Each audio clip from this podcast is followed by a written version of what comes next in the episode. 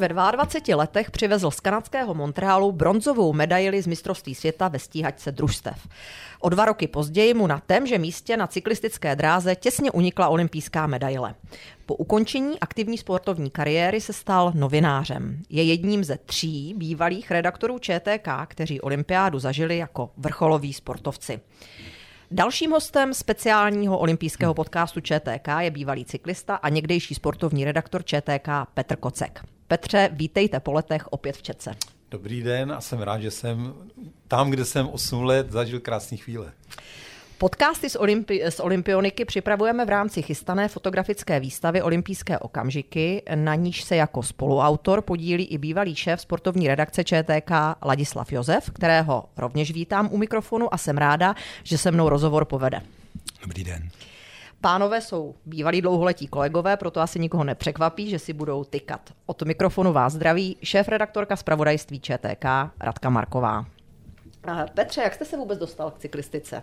Váš otec byl významným fotbalovým funkcionářem, šéfem Dukly v té slavné éře v 60. letech, pak byl dokonce předsedou fotbalového svazu.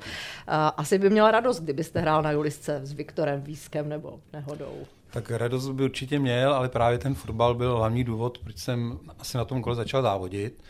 Protože, jak jste říkal, že otec byl fotbalový funkcionář, tak jsem začal hrát fotbal za Duklu v šesti letech a hrál jsem tam až do, 14, do 15 let, podstatě, do 14 a půl. A právě ten problém byl, že prostě každý viděl ve mně mladýho Kocka a ne Petra Kocka. A neříkám, že jsem byl nějaká hvězda, na první ligu by to nebylo, ale možná, že nějakou tu divizi nebo krajský převod bych si mohl zakopat, ale hlavně prostě to bylo takový, že jsem viděl, že to není asi sport, kde bych se mohl nějak eh, jako ukázat líp nebo udělat nějaké výsledky. A tím, že jsem od malička vlastně, já jsem, eh, ještě abych se k tomu vrátil, že otec, když začal dělat do fotbalu, tak dělal v Údě a v ATK v Údě eh, na Strahově. A já jsem jako malý kluk tři lety zažil zátopka z koblu, doležela prostě všechny ty hvězdy, které tam tenkrát byly.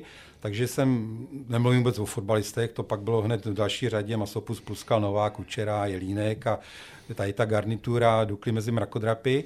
Takže jsem viděl vlastně ty nejlepší sportovce a teď jsem se plácal jako na tom fotbale a viděl jsem, že ne, nebudu nikdy, ne mezi ně patřit, ani se nepřiblížím. A na Dukle tenkrát dělal šéfa mezinárodního dělení Josef Kolář, který byl velký jako kamarád eh, rodičů, nejenom otce, ale vůbec se jako rodiny stýkali a on byl původně cyklista. Taky je dokonce první závod míru a ten právě mi říkal, no tak cyklistika je dobrý sport takový, a tak jezdíš na kole, tak jsem začal jezdit na kole, přines mi dres bledě modrý, který mělo družstvo na závodě míru jako vedoucí, že byly modrý, žlutý triko od jednotlivce, modrý družstva, takže přes modrý triko, jak jsem jezdil modrým triku, měl jsem tenisky, byl jsem drak, s bratrancem jsme jeli k babičce do Nového Bidžova na kolech a docela se mi to zalíbilo, tak jsem začal jezdit. No. Šel jsem na letnou, tam jsem měl náborák, vyhrál jsem ho, ale to dělala Sparta, no a táta úplně vylít málem, říká Sparta, to prostě jak to, tak volal Honzovi Veselýmu, který dělal předsedu favoritu Praha a začal jsem ve favoritu. No, hmm. takže první rok jsem byl drak draků, pak se to trošku postup, postupně zlepšovalo a zůstal jsem u toho, zaplať vám teda. Hmm. Petře, já tě taky vítám na půdě, kde jsi strávil kus života, věřím, že příjemného života. Scházíme se tady po 30 letech, skoro přesně od tvého odchodu. Já bych se na začátek vrátil do historie ještě trochu vzdálenější. Rok 1974, Montreal, mistrovství světa, odkud si přivezl bronz, jak už bylo řečeno. Tam tehdy vyhrál silniční závod eh, slavný Eddie Merckx, naposledy mistrovství světa, už pomalu končil kariéru. Pro naši generaci začínající cyklistů to byl idol, který jsme všichni obdivovali, chtěli jsme být jako on. Jak jsi to měl ty? Nesměl jsi taky o tom, že vyhraješ pětkrát za sebou, nebo pětkrát vyhraješ Tour de France. Eh, netáhlo tě to na silnici, jako dorostenec si na silnici jezdil? Tak eh, v dorostu jsem jezdil úplně všechno, ono to taková praxe, i dneska se k tomu začíná všichni vracet. Jenom bych řekl, že náš trenér byl Pavel Vršecký, do dneška jako je to trenér, který je to legenda, cyklist, nejen cyklisty, ale třeba trénoval Martinu Sáblíkou na kole, nebo eh, prostě, já nevím, Štybara, když šáhnu do současnosti, ale hlavně kolik mistrů světa. a ten chtěl, abychom jezdili všechno ale viděl jsem, že na té silnici prostě nebyl jsem vrchár, byl jsem docela jako z fotbalu docela statný nebo svalnatý, takže jsem měl dispozice, rychlost jsem měl vrozenou na tu dráhu. A na té dráze jsem udělal první vysvědky si republiky, kde jsem získal stříbro a v té době vůbec nebyla v Praze dráha, ta byla v rekonstrukci, takže bez dráhového tréninku jsem lítnul najednou do špičky jako československý, do rostenecký, takže bylo rozhodnuto, že se budu věnovat té dráze. Ale samozřejmě, když jsem začínal, tak eh, pro mě jednička vzor byl Jan Veselý, protože byl předseda favoritu pražského, jak jsem už eh, uvedl. Pak Honza Smolík, protože jsme s tátou, když vyhrál závod Míru ve 64. tak jsme byli na jíloviště se podívat eh, na někde tenkrát, že všichni špalíry lidí a křičeli smolíčku, pacholíčku, dojď nám do cíle ve žlutém tričku. Jo, pak přišel do Prahy, byl cíl na Slávy, takže vyhrál Smolda. Takže jsem tady ty takový, to byly hmatatelný, ale i s tím Merxem jsem měl plagát, mi táta přivezl z nějakého zájezdu z Belgie, velký plagát Eddie Merxe z hodinovky v Mexiku a měl jsem ho nad postelí nalepený, Eddieho, takže jsem usínal a probouzil s, Eddie, s Eddiem. Takže samozřejmě ten Eddie, to byl jako pro Bůh, pro všechny, kteří jsme jezdili, ale spíš jsme měli vzory, na které jsme si mohli šáhnout. Takže nejenom teda ten Smolda a Honza Veselý, ale potom pro mě teda dráři, třeba Franta Řezáč, pražský cyklista, který měl medaile na silnici na dráze na mistrovství světa. Takže to byl takový, kterýho jsem viděl živě a s kterým jsem i trénoval a pak závodil. A k tomu Merksovi ještě jenom bych jako podal, že Merks prostě byl pro nás prostě někdo, já nevím, z nebes a tenkrát, že v televizi nic nebylo, takže jsme četli v novinách a právě v tom Montrealu na tom mistrovství světa když jsme skončili dráví soutěže, tak my jsme tenkrát jako byli nejenom v družstvu, jsme byli bronzoví, ale Tonotkáč vyhrál poprvé sprint, Vačkář vymazal, vyhráli tandem, takže to bylo jako vesměs docela úspěšný šampionát, tak nás tam za odměnu nechali o týden díl, takže jsme viděli silniční závody.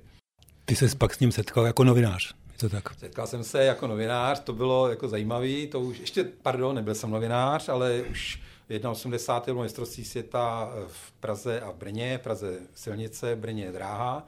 A já už jsem končil, už jsem věděl, že jako ještě rok možná dojezdím a dostal jsem nabídku, abych dělal v tiskovém středisku na Strahově. A když přiletěl Edy, tak, tak jsem na ně čekal, protože mu dělali akreditaci a už na ně čekal narvaný tiskový středisko v tribuně Rošického atletického stadionu. A tenkrát tam byl takový, že mu zvorala slečna, co psala na, na stroji, tenkrát, co ještě vypisovali, tak mu napsala špatně jméno. A jsem naštěstí zjistil, tak jsem to stopil. Tu vysačku mám doma, tuhle tu raritní teda, jo, jako, že tam napsala CK, možná MER, CX, je to složitý poměrně, takže napsala jedna něco verzálama, něco mínuskama, ale hlavně špatně jméno. Takže jsem tam Edio posadil, že jsem jako ať chvilku počká a udělali mu to znova. No. Takže mám tuhle tu jako zmetkovou, zmetkovou vysačku Eddieho skovanou na památku a když teda dostal Eddie vysačku, tak jsme ho do tiskáče a ještě mezi tím jsem teda se, jako jsem ho požádal, jestli bychom se mohli vyfotit. A byl tam kamarád, eh, Cyril Šejbal, to byl trenér z Dukly jeden, cyklista pražský, a pak byl trenér Dukle, tak mě cvaknul a měl tam natočený film a říkám, dej mi to, já si jdu vyvolat. Tam říkal, já to mám ještě prázdný, tam mám akorát tebe tři okna s Edim a nic. Říkám, já ti zaplatím novej film, jo, prostě dej mi to, tam mi dal cívku a mazal jsem do Kodaku a tam jsem mu kecal, aby mi to vyvolali. Tak mi to vyvolali, tu fotku jsem ještě mokrou si vzal do tiskáče, když skončila tiskovka, tak jsem měla Edimu, aby mi podepsal. A Edim na to koukal, protože prostě i v té době asi to byla rychlost, tak mi to podepsal. Takže Četkařská mám fotku, rychlost. Mám fotku s Edim a mám ho tam teda podepsanýho. No. A teď se vrátíme zpátky do Montrealu, jo. a to do roku 1976, hmm. Eh, kdy jste se tam vrátil při olympiádě a medaili vám chyběl kousek. Jak vzpomínáte na Montreal po druhé, tentokrát Montreal olympijský? No, vzpomínám na něj e, dneska už z nostalgií, ale nemoc, jako asi nebylo to pro nás šťastný, no. Protože my jsme se tam vyzkoušeli, i když eh, olympiáda se na jiný dráze, ale měla stejný parametry. My jsme byli v tom 74. byla venku, byla v univerzitním městečku, McGill, takže to byla venkovní dráha, takže nám foukalo, ale parametry 333 metrů, dřevo, sibirský modřín. Stejně tu dráhu přesunuli do haly, takže byla v hale. takže byla rychlejší, protože tam nefoukalo. Ale znali jsme Montreal, měli jsme tam kamarády, protože tam tenkrát hodně lidí zůstalo. Tam byla světová výstava v 68. a v 69. prostě po srpnu tam hodně lidí zůstalo a v tom 70. jsme se s nimi nějak potkávali a, skamarádili, takže jsme tam měli i jako domácí prostředí docela, takže jsme jeli jako domů jsme, se dá říct. Jo. Ale byl tam problém, prostě stal se nám věc, že na té dráze se jezdí lehká kola, to znamená lehké rávky, málo drátů, ty a galusky, prostě se tenkrát byly bílý klementky italský, který prostě hrozně málo vážil, ještě se třeba foukali heliem. Aby ty kola, protože se točej, vlastně tam hodně záleželo ani ne na váze rámu, na těch kolech, co se točej, tak ty kola, tomu se říkali lehká kola, ještě se ty galusky na ty rávky lepily šelakem, což byla pryskyřice, a ten šelak byl lehčí než jakýkoliv lepidlo. Takže se dělalo šelakem, na to se lepily ty galusky, a ty ty rávky ještě byly tenkrát Duralový, Weltmeister německý dělal jenom a byly, měli dřevěný výplně. Takže to byly jako super lehký kola. A my jsme ty eh, kola se prostě vždycky už zajížděli třeba měsíc, dva měsíce před mistrovstvím světa nebo tady před olympiádou. Když se zajeli, se zalepilo a zajeli se, jak se znova přecentrovali a v křížení, kde byly ty dráty, tak se to zaletovávalo, aby se ty dráty jako ne, nepovolily, aby ty kola držely prostě pořád jakoby v rovině, aby, se, aby neházel, aby nebyla osmička. No a do ty, na tu olympiádu tenkrát se letělo, samozřejmě letěly tři speciály, ale věci tyhle ty se posílaly dopředu jako nákladníma letadlama, něco šlo lodí, nevím, jak to šlo přesně, co, čím bylo, ale tady to šlo někam, myslím, do Rotterdamu a pak to jelo jiným letadlem, ale nákladním. A my už jsme měli tenkrát odlítat, už jsme měli soustředění závěrečný v Prostějově a najednou přilít Honza Mátl, eh, mechanik a říká, průšvih se stal nějaký, prostě spadlo jim z letadla eh, s kolama bedna, kde máte tady ty kola a všechno je zrušený. Takže najednou nebyly kola, jo, nebyly rávky, protože to bylo vlastně, já nevím, nás tam bylo tkáč, eh, vymazal kilometr družstvo 8, 8 drářů krát 2, tak 16 párů kol, jo. Takže prostě sehnat ten nutik, takže se pučovalo, všichni pučovali, co měli ve skladech, Dukli, Rudá hvězda, do Vídně se jelo, něco tam nám pomohli ve Vídni, jako co tam byli Rakušani cyklisti, tak se ty kola dávaly rychle dohromady, vypletli se, ale my už jsme je nezajeli. Jo. My jsme prostě na nich sjeli se dobrý, vzali jsme se do ruky a letěli jsme do Montrealu. Tam jsme přiletěli, kola jsme měli sebou v kabince, tam jako kufru ani jsme nedávali do bagáže, vystoupili jsme a tam teprve jsme se dozvěděli, co se s tím stalo. A to právě bylo takový, že žádný, že to spadlo z letadla, ale prostě byl, ta historie byla trošku jiná a, a taková, já nevím, smutn, smutný, smutně bolná. Prostě to vyskladnili, odvezli to do vesnice, ty, ty dřevěné bedny to byly velký, 4x4 metry. A Franta Babický, který byl mechanik, už tam byl dopředu a ten to měl vybalovat a dávat dohromady. A byl v té sídílně a teď tam dovezli samozřejmě víc věcí z toho letadla, no a byly tam nějaký propagační materiály a jako si vedení výpravy si neobjednalo pro to místnost. Jo, takže a měli tam teda propagační věci, to znamená fotografie, jako takových těch Sovanovských, eh, že, Fibingerový, medailistů předcházejících, aby se rozdávaly propagační odznaky, a, ale hlavně tam byly piva, třetinky, jako kartonky prazdrojů, párky a takové věci, tak řekli, to nemůže venku, takže to dali do toho cyklistického skladu a teď ta bedna zůstala venku. A hlídali policajt. A ten u ní stále řekli mu, že prostě se o to nemusí hnout. Tak on tam celou noc byl, a chodil kolem té bedny. A teď Franta Babický, tenkrát ještě vesnice nebyla otevřená, ta se otvírala až za týden, ale už jako fungovala, ale ještě spal na hotelu v městě, jak přijel jako z hotelu a šel k té vesnici, viděl tu bednu, jel tam policajta a jel tam, jeli popeláři, který mi nařízený všechno, co je venku, sebrat a sešrotovat. A byl to nějaký takový stroj, jako je muž za kapulka, jestli ten, jak tam že jo, seštrotovali toho kapitána, jak ho tam hodili do toho s tím autem a zbyla z něj ta krychlička, tak na tomhle principu byl ten stroj. A ten poplář jel, měl sluchátka a ten policajt byl akorát asi 30 metrů dál, prostě nemohl se na místě a chodil.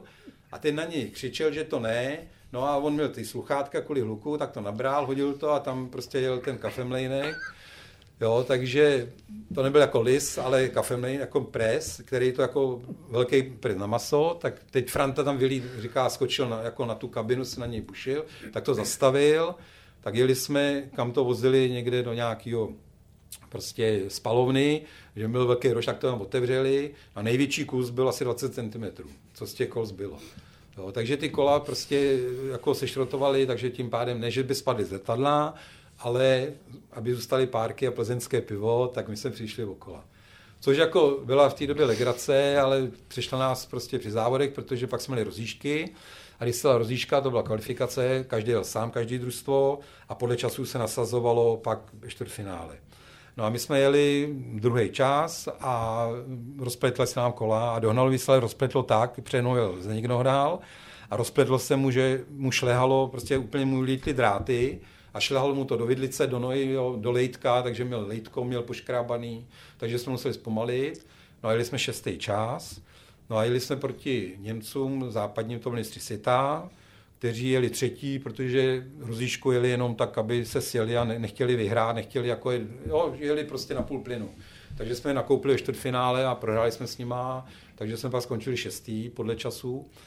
Pátý byli ještě Poláci, takže jsme postupili do čtyřech. No. Kdyby se to nerozpletlo ty kola, tak jsme byli eh, druhý nebo třetí a jeli jsme buď s Polákama nebo eh, s Angličanama a tam by to asi bylo do čtyřech. No. A teď mi povězte tady tuhle tu příhodu, předpokládám, že to tehdy nikdo nemohl ne, zveřejnit. to se ani se nesmí říkat novinářům, jo, prostě nikdo se k tomu neměl. Jo. To je hezká historka. Přiznám se, že jsem ještě nikdy neslyšel, přestože si myslím, že jsem od tebe slyšel skoro všechny historky. Tak tahle je pro mě úplně nová. Skočíme o čtyři roky dál, olympiáda v Moskvě, tam už si nejezdil kvarteta a dal se na pevný kilometr. Zase se byl mezi kandidáty na medaile, většinu soupeřů si v té sezóně porážel. Na nový dráze si dokonce zajel světový rekord. A i když to pak nedopadlo úplně podle těch tvých představ, můžeš si říct slovy klasika, pánové, kdo z vás to má? Myslím, ten světový rekord. No, tak eh, pět, deset minut jsem byl. 10 minut, taky k tomu mám historku jako ke všemu, ale eh, řekl takhle, no, tam jsem, fakt ten rok jsem všechny porážel, kromě Tomse, eh, Lothar Toms to byl mistr světa už a největší favorit a ten, s tím jsem se nikde nepotkal ten rok, ale všechny ostatní, druhého Panfilova, Velera z Jamajky, Trail třetí, Islera, prostě všechny jsem porážel. Prostě pro mě neexistovalo nic jiného než uh, placka. A Tenkrát jsme ani díky tomu, protože jsme otvírali dráhový program, já kilometr Martin Pence, který taky jsme spolu jeli rok předtím manšafty na mistří světa v, na mistří světa v Amsterdamu a byli jsme čtvrtý, prohráli jsme o metr s Italama, takže jsme byli jakoví, že jsme říkali, prostě tady tu cesta nejde, přes manča zkusíme, já kilák, on stíhačko jednotlivců, jo, že jsme si jako zkusili se prosadit, což byla chyba, protože Martin Mančaft jel, měl pak medaily, já jsem nejel Mančaft a neměl jsem medaily na olympiádě v Moskvě. Ale prostě jel jsem si tam pro medaily. A tak jsme leželi předtím a Pavel Ršecký na losování, díky tomu, že jsme startovali, tak jsme nemuseli jít na slavnostní nástup, což jako sice bylo hrozně krásný jako zážitek, ale 6 hodin na nohách, a, takže to jsme byli osvobozený, to jsme se dívali v televizi. Říkal, Vrda se mi ptal, Vrda, Pavel Vršecký dívka, se mi ptal, co chceš za čísla, říkal, hlavně mi nevytáhni jedničku, tak mi to jedno, kolikáty pojedu.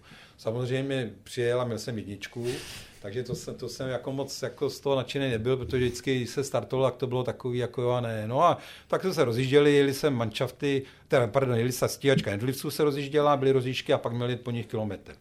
No a skončili, tam byly fura defektů, oni tam jako Sověti měli nějaký, udělali, že tam byli vymezený v zatáčkách, aby si nikdo neskracoval tu dráhu, tak tam byly bušty, takový se mu říkalo, z molitanu, ale aby nelítali, tak tam byly planžety ocelový a někdo, když jel vyložen kolem těch buštů, tak tam bylo hodně defektů.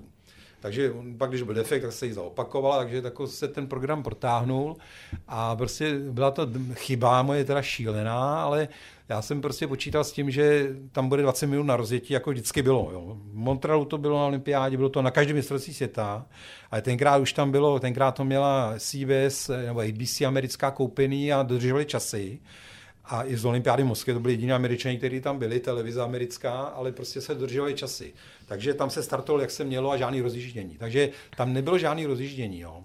Já se dozvěděl deset minut předtím, že nebyl, jak jsem jezdil na válcích a pak jsem vylez na dráhu a než teda jako to tam jako dělali ty buřci, museli sundat zatáčky ze stíhačky, tak se objel tři kola jenom na dráze, jo, což bylo jako málo hrozně.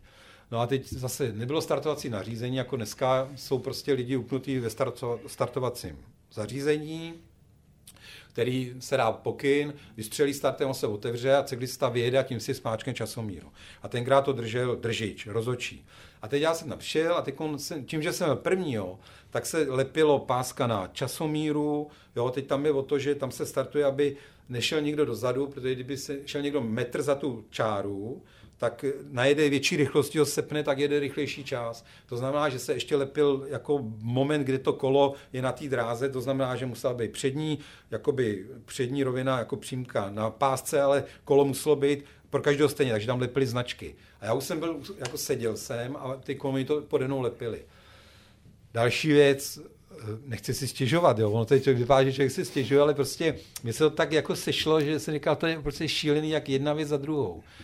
Všade se startovalo tenkrát ve francouzštině. Messie, Decuran, Attention a vypálilo se, jelo se. Všechny závody na všech mistrovství světa na olympiádách. Tady byl hlavní rozočí gruzínec domácí, který jsem znal ze závodu v Tbilisi. Znali jsme se, no, já jsem tam jezdil hrozně rád do Tbilisi a byl jsem tam asi osmkrát a on se mě ptal, jestli chci odstartovat francouzsky nebo rusky. Jo, teď já místo, já mi prostě měl v hlavě a on říká, jak chceš, já tě odstartuju. A já říkám francouzsky, jo, prostě. Takže jako jsem měl takhle hlavu a jako takhle, jak jsem odstartoval. Dojel jsem, teď že na kostce New World Record, jsem československý rekord jsem zajel, překonal jsem Miloše Jelínka z, z olympiády v Mexiku to bylo nahoře vysokorské, no ale věděl jsem, že čas, předtím jsem byl tři dny na tréninku o tři vteřiny jako kontrolní a o tři vteřiny rychleji, tak jsem věděl, že prostě to není dobře. Vymalováno, no. A k tomuhle teda, tak pak to lezlo, že jo, a to je pak zase historka, kterou teda ještě zase už z vyprávění. Ve Staři nám fandili, protože byl v Krylackém byla dráha cyklistická a byl tam kanál že byli tam vodáci, veslaři, takže oni nám chodili fandit, my pak jsme chodili fandit jim zase. Jsme se kamarádili a tenkrát Pepa Neštický, veslář, seděl a vedle seděli jako Antonín Himmel, předseda ČSTV, Dušek, místo předseda a šéf mise, Bolard jako šéf Olympia, takže tam seděli a teď čekali mladý kocek, udělá medaily, že jo. No a tak jako část, říká, jaký to je část, a Pepa to vypráví, říká, no tak řekli, šest. Říkal, to je dobrý. Říkal, no, no moc dobrý to nebude. Ale hele, dáme New World Record. Jo, tak to je dobrý, super, tak jo. No a tak se mu nic, jo, šet Dánil a tohle a furt jsem ved. A najednou jel Ital Bontempi, který později pak i na Giro vyhrával etapy a, por, a ten mě přelez první. Takže už jsem byl druhý, ale Ital. No a teď bandi, teďka oni, bandita jeden, odkádě není ze Sicílie a bandita, a to, to, a teď jak mi postupně přelizávali takhle ty Isler, Švýcár a, ale to tak pak teda, pak jel pan Filov předposlední, ten taky, takže už jsem byl šestý a poslední jel Toms. Takže bylo jasný, že Toms prostě mě dá stoprocentně, protože ten byl jako největší favorit a od třídu. No a takže tady to, jako ty všichni tři soudruzi, co tam seděli, tak se ani nepočkali, protože tenkrát zajel svěťák, ale zajel svěťák takový, že prostě absolutní jako nížiny a nejenom halové, ale nížiny a vysokorské. A, takže místo, aby viděli zážitek, tak řekli na Němce už se nebudeme dívat tady a odešli, takže neviděli chudáka Tomse, jak si dojel pro zlato. Jo. Takže prostě jako medaile v pytli, to teda byl smutek pro mě, ale potom jsem měl ještě jako takový druhý malinký jakoby cílíček být do šestého místa. Že? Protože tenkrát do klubu olympioniků se mohl dostat ten, kdo byl v družstvech do třetího a v do šestého místa. A já byl sedmý, což znamená ahoj, žádný klub olympioniků. A tenkrát jsme tam založili klub sedmých, jo, tam byl Vlk, tam byl, že jo, Koulář, byl tam byl tam nějaké, byl tam Barta, tam byl judista, byli tam basketbalisti, jo, prostě ty, co jsme byli sedmí, protože jsme tam tenkrát bylo hodnocení národů, nebylo jenom medailové, ale bodový bylo i. Takže nula bodů, takže to byla už taková jako malá vlastně zrada, jo. Takže my to jsme byli sedmi. Karabin tam byl zápasník, takže bylo nás asi osm těch, Adam byl dokonce, myslím, sedmi taky, eh, pěti, takže prostě nás bylo asi deset lidí, kteří jsme byli sedmi a tak jsme chodili, jako říkali, různými kanálama a tak, no, takže jsem nebyl ani v klubu olympioniků, ale to se mi pak vrátilo, protože v 91. po listopadu udělali, že do klubu olympioniků může každý, kdo startoval na olympiádě, takže jsem klubu olympioniků, aniž bych teda splnil tehdejší kritéria ty předtím. Ale ty uh, určitý podíl na jedný zlatý medaily z Moskvy máš? No, tak to mám. To je docela taková příhoda zajímavá, i když jsem nějak vyloženě se, podíl jsem se na ní, ne, jako ne, že bych to vyvolal, ale nějak se to semlelo, prostě se tam začalo, my jsme měli docela dobrý vybavení teda. Okola byli že, takový italský kampanělo a všechno, ale bojovalo se tam vždycky s kombinézama, s přilbama a měli jsme teda československé výroby, všechno jsme skoro tenkrát si v Dukle pražský jo, jsme jako na to vymýšleli a hledali jsme cesty a ku podivu prostě se nám to dařilo, jak se říkal, zlatý český ruce nebo i zlatý mozky, takže to jako fungovalo už tenkrát. Přilby jsme měli naše zase, to nám, to jsme prostě si vymysleli jako nějaký kapku, eh, Otec Franty Raboně, pan Rabon, dělal v letišti v Plzni v Líních, eh, jako dělal tam nějakého konstruktéra, tak nám to namalovali letci a udělali nám tenkrát kopito tam a dali jsme to, udělali nám to vodáci z Dukly Bechyně, tenkrát byli mistři světa, že Sodomka, Radil, Třešňák, který stáli lodě, tak nám udělali tyhle ty přilby, my jsme si udělali do toho vnitřky. Takže jsme měli krásný aromický a tenkrát to jako skoro nikdo neměl, tam francouzi měli přilby endera, za, enderáci jako závodnice NDR teda, jo, a my jsme teda jako měli ty přilby fakt dobrý. A e, teď e, se jela stíhačka, dál se dojížděla a do finále se dostal Robert Bundy, Švýcár a Alain Bonduy, e, francouz. A francouz měl kapku, přilbu a Del Bundy měl páskovou, klasickou přilbu. A tenkrát vždycky jezdil rychlejší časy do Bundy, ale mm, jako ne o tolik, aby prostě si až tak věřil, že mu dá. Takže nějaký cesty. Oscar Platný, legendární mistr světa, profesionální, pak trenér že, slavných cyklistů, švýcarský mistrů světa, tak přišel za Vršickým, jestli bychom jim nepůjčili přilbu.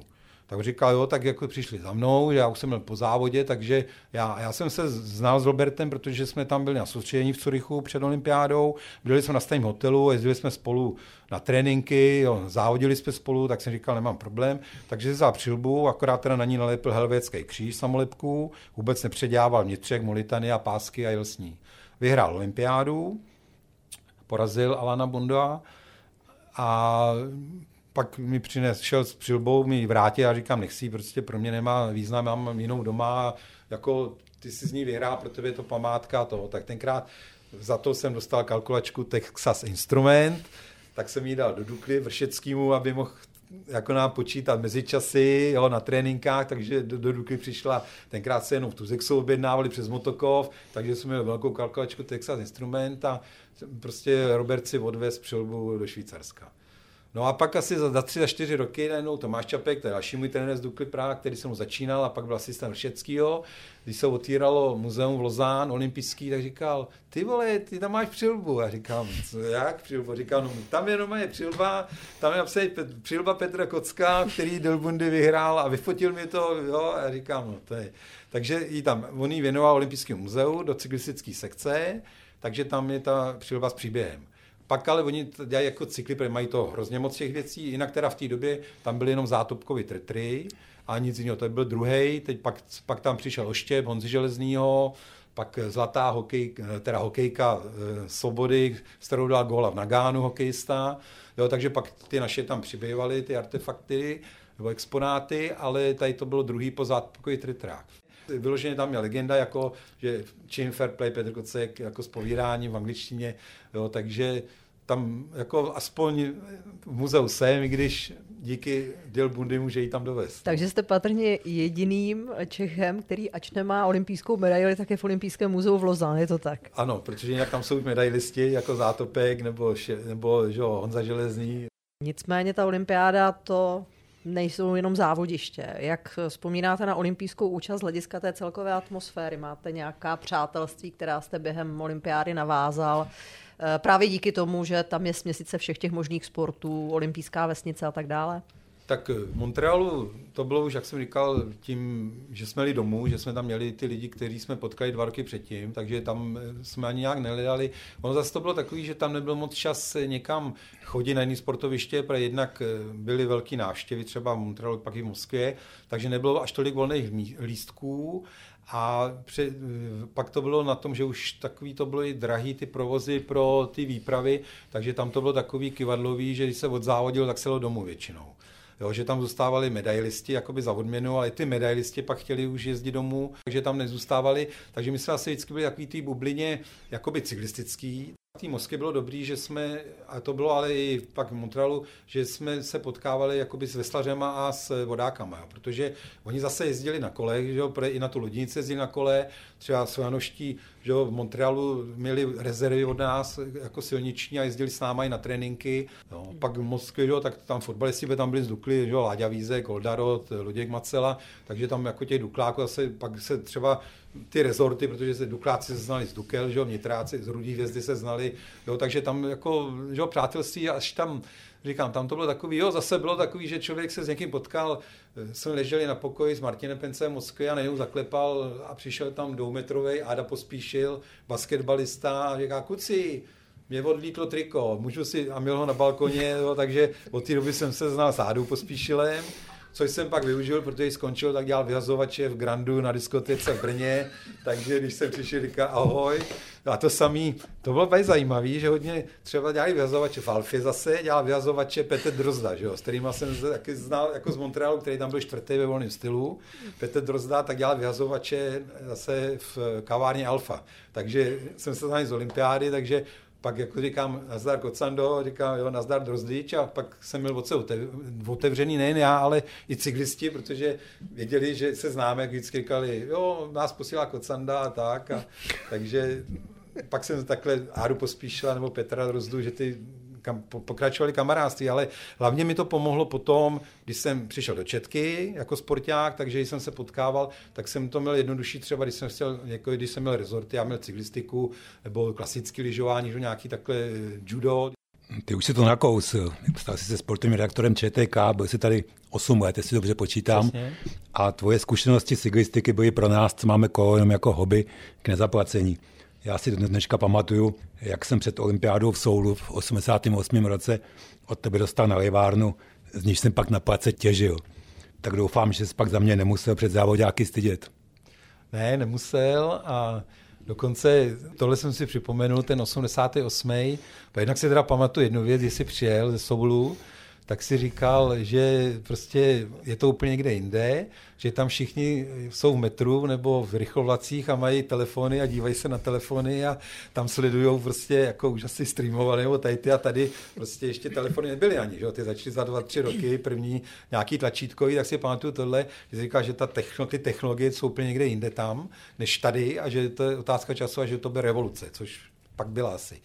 A potom jsem, o tom mluvil, o tom, jsi tam byl, takže jsi jako opravdu mezi cyklistama asi jméno udělal, protože když eh, Láďa Sosenka, který tam byl, to byl redaktor Rodil práva, a s kterým jsem jezdil závody míru, a byl to můj kamarád, který mě vlastně přived k žurnalistice sportovní, tak eh, právě říkal, že jste se tam spolu skamarádili a že jste v Soulu jako spolu strávili hodně času Petře, vy už jste to trošku nakousl. Nicméně, jaká byla vaše cesta k novinařině? Dneska už jako je, nechci, ne, nechci říkat běžné, ale není to už tak neobvyklé, že by se z vrcholového sportovce stal novinář, při nejmenším působí hmm. jako odborní eh, spolukomentátoři, hmm. nebo někteří z nich se stali i moderátory třeba. Jaká byla vaše cesta k novinařině? Tak eh, mě vždycky bavilo psát, jo. já už jsem vlastně začínal na základce, že jsem si psal omluvenky, ale psal jsem mi pak dopisy panu řediteli jako za otce a za matku, a který jako asi byli dobrý, protože Jo, a pak to třeba skončilo, že, že otec jsme přijpe, jsme průšvihy, tak já jsem řekl, že nemůže, napsal jsem dopis a tam jsem slíbil, že třeba za nějakou besedu, no tak táta jako že na té Dukle nějaký známý měl, tak jsem přišel, říkám, tak, pak jsem to otočil, řekl jsem soudu ředitel, prostě jestli by nemohl třeba zátopka, tak táta se na zátopka, takže jo, ale už jsem psal, jako a rád jsem psal, takže omluvenky, pak jsem psal kroniky, že když už na Dukle prostě jsme měli kroniku, pak jsem chodil, že potřeboval někoho do televize, tak bakalář zavolal aktuality k něčemu, pak jsem komentoval něco. No a pak je něco psaného, že teda vždycky obrana lidu, že opět Dukla Praha, tak to byl armádní deník. Ale tam bych jako byl v uniformě, já jsem tak nechtěl být v uniformě, když jsem v ní chodil jenom na 1. máje nebo někam, když se šlo k ministrovi národní obrany na den armády pro povýšení, jo, jinak jsme chodili v civilu, tak prostě jsem jako vojenský dítě měl asi averzi k uniformě, takže jsem spíš jako hledal něco jakoby do civilu a tenkrát jeden z velitelů Dukly, plukovník Bělohlávek, byl spolužák eh, Václava Poláka, který byl šéf-reaktor domácí redakce v ČTK. Byli kamarádi, z Brna a takže ten nějak říkal, jestli jakoby ne, nechtěl do redakce sportu nebo tak, že jo, takže jsem šel na pohovor sem do Četky.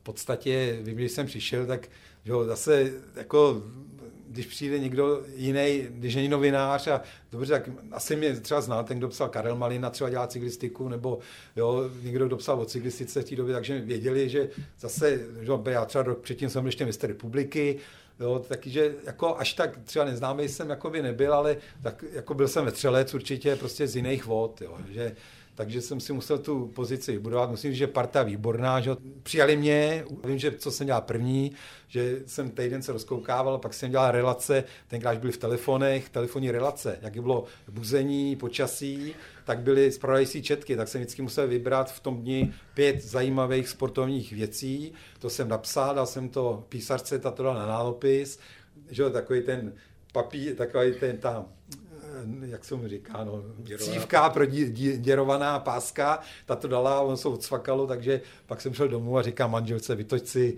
124 nebo kolik. A manželka se vzala a říká, no a co, říká, no to jsem psal já, tohle, no. takže to byla moje první práce v Četce, první týden nebo první 14 dní, no. pak jsem teda dostal cyklistiku jako hlavní sport, jako cyklista, pak jsem dostal teda šerm, jak jsem říkal, judo, pak jsem byl trojka, čtyřka na fotbal, že když bylo hodně, tenkrát byly čtyři ligové manšafty v Praze, takže se kluci třeba nemohli vyšat, tak jsem, nebo někdo byl někde venku, někdo jiný, takže jsem dělali nějaké ligy, jsem si dělal fotbalový a měl jsem masovou tělovýchovu a turistiku, což byly Spartakiády a takový ty turistika. Tak třeba takový výšlap na Královu holu nebo na Radhošť, nádhera.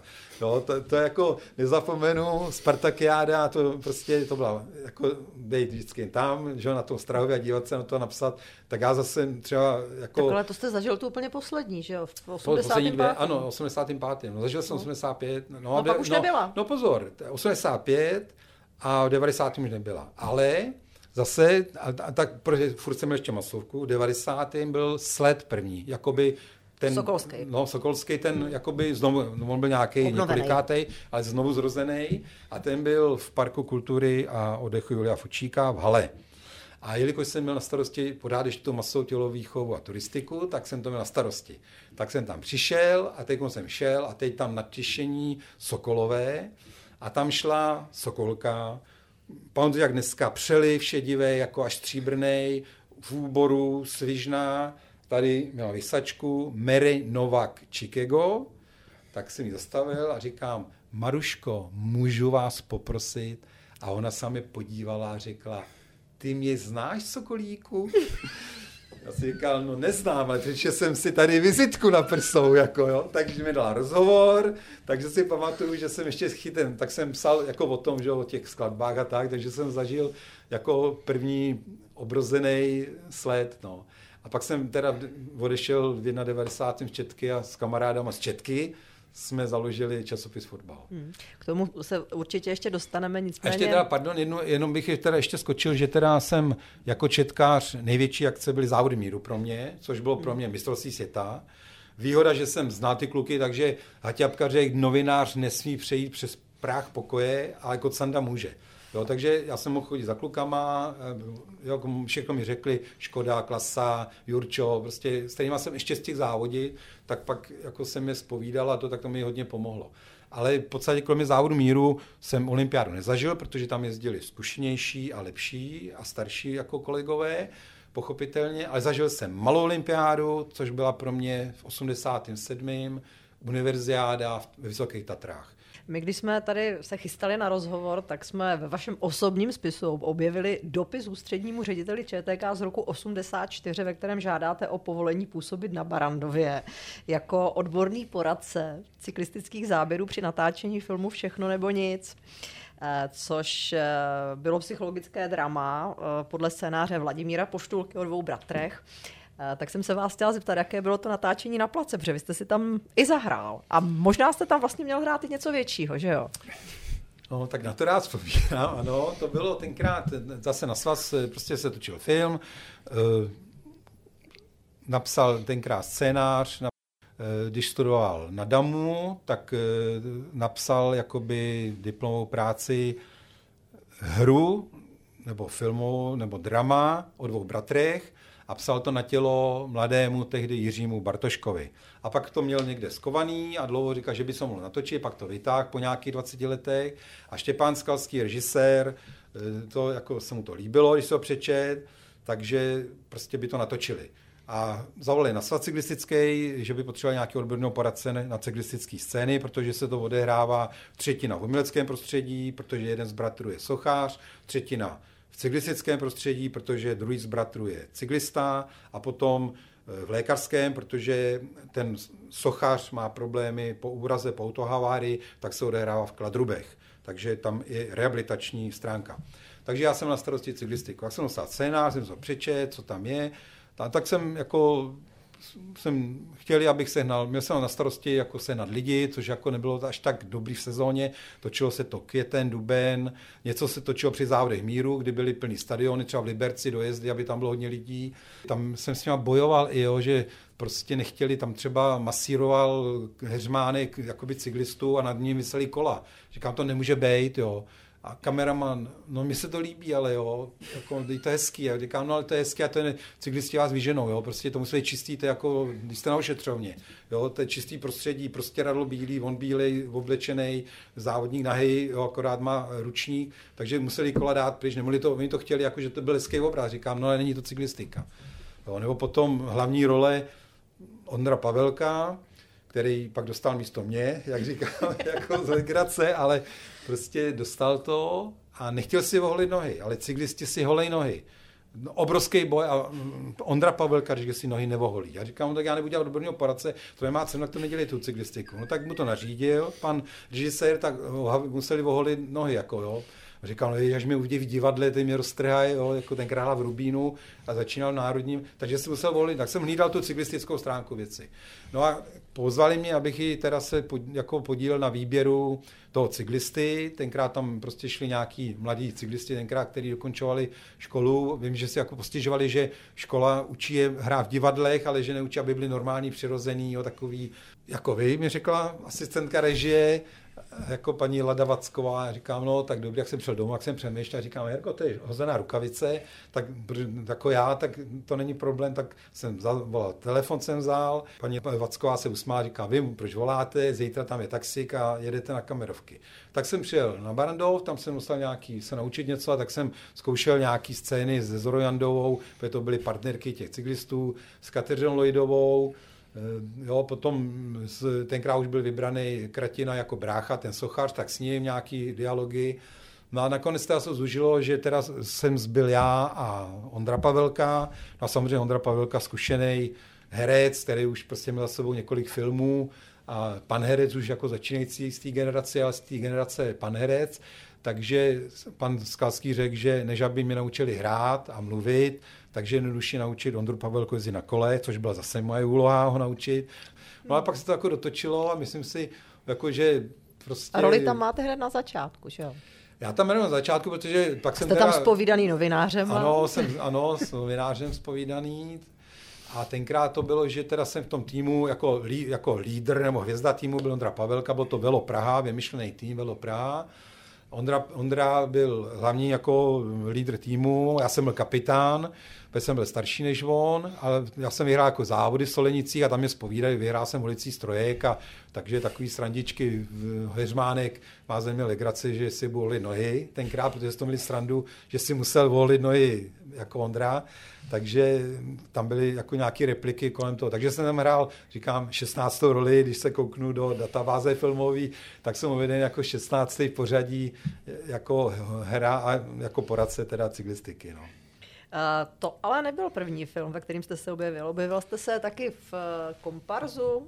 Ano, se to tenkrát se točil na Starově, Lucia Zázraky, uh, tenkrát tam hrál Honza Tříska, byl to malíř, který jezdil po Praze na štaflích a jezdil prostě a taková je to pohádka, nebo že asi každý zná ten film, že Lucia Zázraky, prostě jezdil, měl dvoukolák, tam měl kola a tenkrát jsme točili na Strahově do kopce a tam to bylo, že jako jedeme závody, a teď eh, on jede za náma, on měl klakson na tom kole, tak zatroubí, my se rozestoupíme a on projede tou skupinou a vyhraje závod. No, takže to je ten, jako tady ta scéna je v tom filmu. My jsme museli šlapat dozadu, že, aby jako on mohl prolítnout, protože to kolo měl těžké, bylo to do kopce. Jo. Nakonec to bylo, kde se jelo mistrovství světa, bylo to v Diskarské ulici mezi stadiony. Takže ten, a tam jsme pak, jaký tam přišel mezi tím, tak jsme se skamarádili docela, jo, takže jsme docela si vždycky s ním popovídali, že jsme zažili nějaký, jsme mu vyprávěli historky cyklistický, on zase z toho filmu, takže tam byl komparzo a tam tam hrálo tenkrát 50 cyklistů pražských, takže to byl takový první, kdy jsem viděl, jak ta klapka jakoby klapla, pak už jsem ji zažil v tom filmu všechno nebo nic, že už jsem byl od začátku až do konce, pak dokonce jsem musel dělat post takže jsem zažil i to pak stříhání a takový, takže to už jsem pak zažil tu práci jakoby celou. No. Ty filmařské historky jsou úžasné, abych je vydržel poslouchat dlouho, ale na chvíli bych se ještě vrátil k té eh, praxi sportovního novináře. Už si to zmínil několikrát, si jel závod míru jako novinář a byl si u, i u toho nešťastného ročníku 1986, kdy jste se v Kijevě schovávali před následky výbuchu jaderné elektrárny. Jak to tenkrát bylo? No tenkrát to bylo takový jako veselé, neveselý, tragikomický, no, protože my, že jo, tenkrát informací moc nebylo, když tady jako v Čece už se to objevilo, jako, že něco havárie a pak, ale my jsme letěli tam asi třetího, takže to už bylo takový jako týden, že jo, po výbuchu skoro. A přiletěli jsme do Kijeva, tenkrát už jako začali odříkat, že jo, tam to už jsme viděli tady, protože my jsme vydávali nominace, že jo, protože spolupořadatelé byli Rudé právo, Neues Deutschland, Tribunal Ludu a Pravda sovětská, teďka by po, po, po druhý, předtím byla Moskva, po druhý, takže chodili startovky a my jsme vydávali ČTK startovky a najednou se rušili, jo, protože startovky byly dopředu a najednou jeden západní manšaft za druhým odříkával. No a přiletěli jsme do, Kyjeva a tam prostě každý, co se u nás stalo, jako to je slušně, psali jsem personál, říkají nic, jako něco havárie, tak vy to víte stejně jako my, ale byli jsme na ambasádu, tam nám řekli, že už tam byl, že na 1. máje bylo milion a půl, dva miliony lidí v ulicích a najednou, že znova, že byl nějaký unik radiace a že teda všichni zahraniční odjeli studenti od tamtud, no a jako, už jako deka byla v tom městě a nic. Stát byl prolog, jo, časovka v Kijevě, nic se nedělo. A sedíme v tiskáči a v rohu televize tam byla že ukrajinská televize a najednou jako hlasatelka říká, mám pro vás tady zvláštní upozornění ministerstva vnitra ukrajinského na ten jako vážení spoluobčané. Zvýšila se radiace ve městě a vyhlašu evakuaci Kéva a děti pryč, matky pryč, zákaz jitrání, zákaz konzumace eh, potravin čerstvé, zákaz pití vody, zákaz koupání. A takhle jsme koukali všichni, jo? tak každý jsme měli rusky ze školy, tak jsme se to dívali s otevřenou pusou. Ty přišel šéf tiskovýho, smáčknul program na Moskvu a tam zpravodajství a hlasatelka rozesmátá na Ukrajině ho v pořádku. Jo, jako nic se neděje. No. Tak jsme viděli, že tam, najednou, že tam je a najednou prostě chaos, protože na to se dívali na tu ukrajinskou lidi ve městě Teď Rybačenko, to byl můj kamarád, cyklista, s kterým jsem závodil, tak jezdil s naším autem doprovodným. Říká, pojď, já tě co ukážu. On vzal do auta, doprovodného do Žigulíka, jeli jsme na nádraží a tam lidi no, mají narváno na nádraží, na, na, čekali na chodní, utíkali hmm. z města, ujížděli všema vlakama, kam mohli, vzal mi na náměstí, na Krysčatík, tam Aeroflot a tam lidi fronty a kam mohli, tak letěli, jo. Ani se nedívali kam, prostě pryč, odlítali to, jo, prostě evakuace Kyjeva, sakum prás. Na závod míru jel, teď na jedno osmýho, že den vítězství tam, takže najednou jako zase, jako tam byli lidi, ale jenom vojáci, vojáci a policajti tam byli. A nikdo žádný civil. A kluci tam závodili, cyklisti jezdili. Hmm. Teď začalo pršet, tak všichni zmizeli, tyhle vojáci. Všichni v metru, jo, v podchodech a závodníci kroužili. Ve žlutém reget, že jo, tam jel a, a tak eh, ty tam odkupili, že generálové, zase vylezli pak ke stolkům, když přestalo pršet a když jsme odlítali, tak nám do zimetra měřili nás, tak všichni stejné hodnoty, tak jako v pohodě. No. Vlezli jsme do letadla, speciál letěl do Varšavy, kde pokračoval závod míru. A už tam byly plechovky neosvejšťáno, neozářeno, hmm. džusu, zaletovaný, už měl Aeroflot udělaný na zahraniční lety. Jo, neozářeno, tak jsme plechovky, někrat si Jirka Černý ze sportu skoval jako památku, tak jí měl dlouho chodil ukazovat, jak to vypadá. No. Přetěli jsme do Varšavy, to sedlo, všichni začali tleskat, jo, jako když se dřív za oceánský lety, říkám, pánové, netleskejte, to se dělá, když se letí přes oceán. Jo. A to už jednou takhle sedlo v Praze, zatleskali a letadlo schořelo. Nenu rána, rána úplně jak zdělá, letadlo se zatřáslo, teď všichni vykolení a půlka letadla se začala hrozně smát, která měla na jedné straně okýnka a on prostě ten pilot Aeroflot, který sednul a byl rád, už sedí, tak když roloval, tak to napálil křídlem do amplionu, jako do stožáru s amplionem. A prostě ráno jak dělá. Takže to bylo, tak jsme vylezli. Ty jsme čekali, že až závodňákům jim dají kola, takže se čekalo na bagáž, než to rozvezli po hotelech, tak tam měli štafle a ty tam vyklepávali křídlo a za chvilku pak letadlo letělo zpátky do Kyjeva. Takže tam už jako ve Varšavě už to byly ty zprávy víc, ale pořád jako nic moc. Jelo se do Německa, tam už zase víc, protože že v Berlíně chytali západní Berlín televizi, takže už se vědělo, ale první jako várka, kdy to bylo jako na tvrdo, tak když přiletěli, vždycky byl jakoby závod míru zajišťoval hlavní štáb, jako organizační mezinárodní, a pak v každý zemi jeden, že jo ruský nebo sovětský, polský, německý, takže do Géry tenkrát přijeli Češi, jako náš, co zajišťovali po našem území. A už takový legrácky, jako si svítíme a že Slušovice dělají žárovky místo hlávek zelí a takový legrácky, takže jsme říkali, no to ne to, no. A pak to skončilo, že teda jsme v Praze byl cíl a byli jsme pozvaní eh, do Hrdánského paláce, tenkrát Lubomír Štrouga, předseda vlády, pozval novináře všechny a přitom vždycky zval jenom ani četkaře, to zajišťovala četka jakoby domácí redakce a chodili tam jenom novináři z druhého práva. A tentokrát tam byli pozvaní i novináři, co byli v Kijevě, jako, a tam tenkrát byl šéf kanceláře Štrungala Rob, to byl cyklista Bejvale, říkal, to máte za odměnu. Takže za odměnu jsem byl pozvaný do Řánského paláce. No a byli, řeknu, jako ty, pak byly dozvuky, že závodáci jako co byly Rudá vězda vnitro nebo eh, rudá, rudé, rudé právo redaktory a písařky, co tam byli, tak nechali změřit a měli všichni jakoby hodnoty několikanásobně překročený. No. Petře, eh, tvoje vzpomínky na Facebooku všichni oceňují a ty historky, které jsi dnes vyprávěl, to jen potvrzují. Eh, já jsem tě poznal jako skvělého vypravěče a vím, že máš i spoustu fotek, bohatý archiv. Neuvažuješ o tom, že by se o ty vzpomínky podělil s větším okruhem lidí. Jsem přesvědčen, že by určitě je to zajímalo.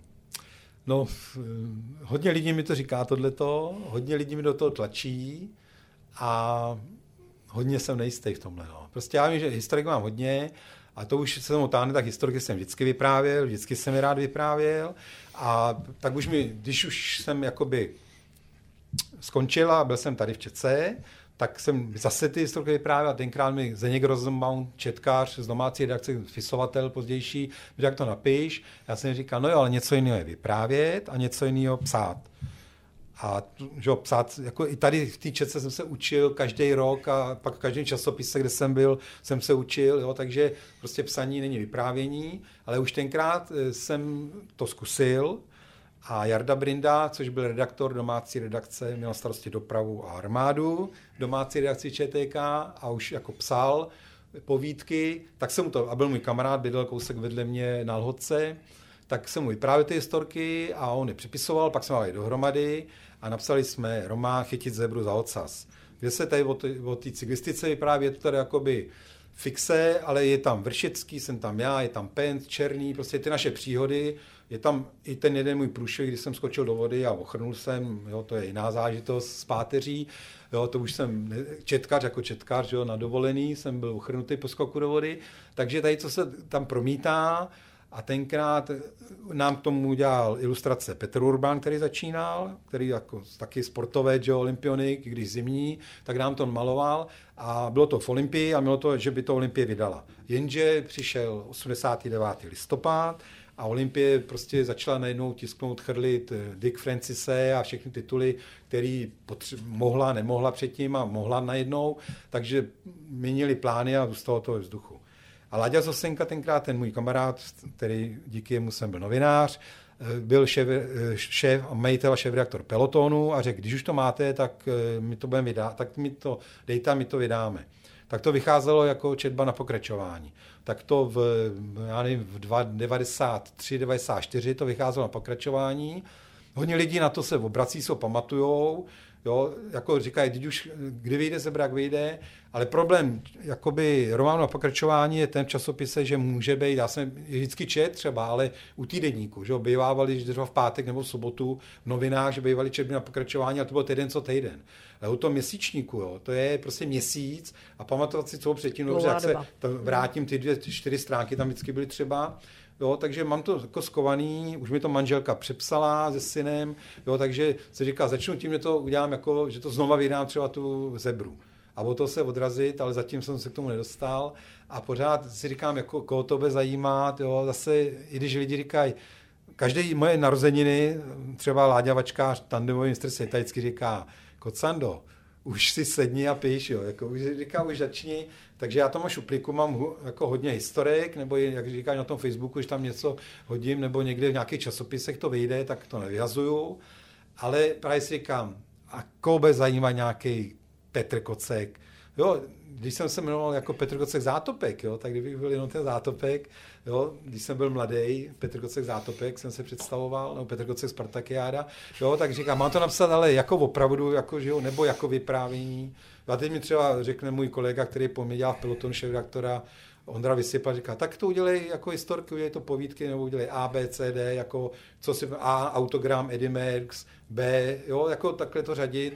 A si říkám, tak jak to uchopím, jak říkám si, třeba za rok mi bude 70, tak třeba jako bych mohl, i když čas mám teď, jo, i když jsem Katař nově tři to, roky. To by byl jo, hezký dárek ke kulatinám, Kdybych ne? se tam psal, jo, ale říkám si, koho to zajímá, a tak zase syn mi říká, který jako taky jsem tam něco napíše, úplně jiného, a říká, no tak já si ho přečtu, jo, máma se ho přečtu, jo. říkám, kdyby někdo, třeba někdo, jo, takže hodně tlačí, je to trochu lenost, ale jako ta lenost třeba to mi právě, když pak sednu, tak jedu a, a píšu a, a třeba píšu, to víte, tady začnu mluvit, tam mluvím víc, než bych měl a díl, než bych měl. Je to hozená rukavice, kterou jsem zatím nezvednul. Tak já bych si to určitě přečet a nebo bych sám.